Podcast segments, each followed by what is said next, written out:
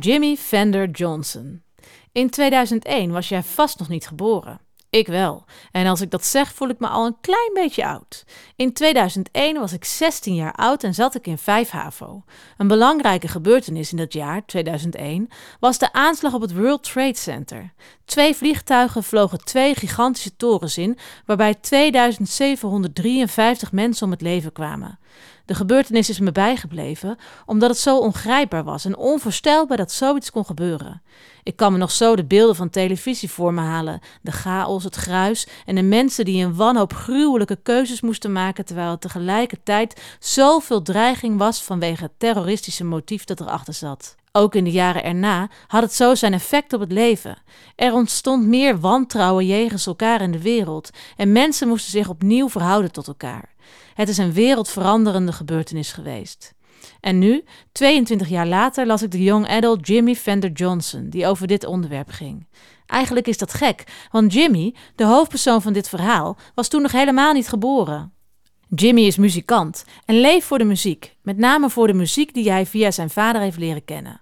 Maar zijn vader leeft niet meer. Sterker nog, Jimmy heeft hem nooit gekend. Na een bandrepetitie ontmoet Jimmy een vrouw die hem waarschuwt om vooral niet een trap op te gaan. En Jimmy? Die doet dat uiteraard wel. En zo komt hij via die trap terecht in het verleden. Om precies te zijn in New York op 10 september 2001. Het is een dag voor de aanslag en Jimmy moet een persoonlijke opdracht vervullen voordat hij weer kan terugkeren naar het heden. Maar wat hebben de aanslagen op het World Trade Center daarmee te maken? Moet hij de ramp volledig zien te voorkomen of is zijn opdracht anders? Voor Jimmy is het een zoektocht van je welste, die uiteindelijk alles voor hem zal veranderen. Het duurde maar een fractie van een seconde. Angela had niet eens haar hoofd bewogen, maar ik had gezien waar ze naar had gekeken. De houten trap in de hoek van de ruimte. De trap met daarnaast de natte paraplu. Ik stond op. Nee, niet doen! Angela stoof op. Je weet niet waar je aan begint. Dat was waar. Ik had inderdaad geen idee.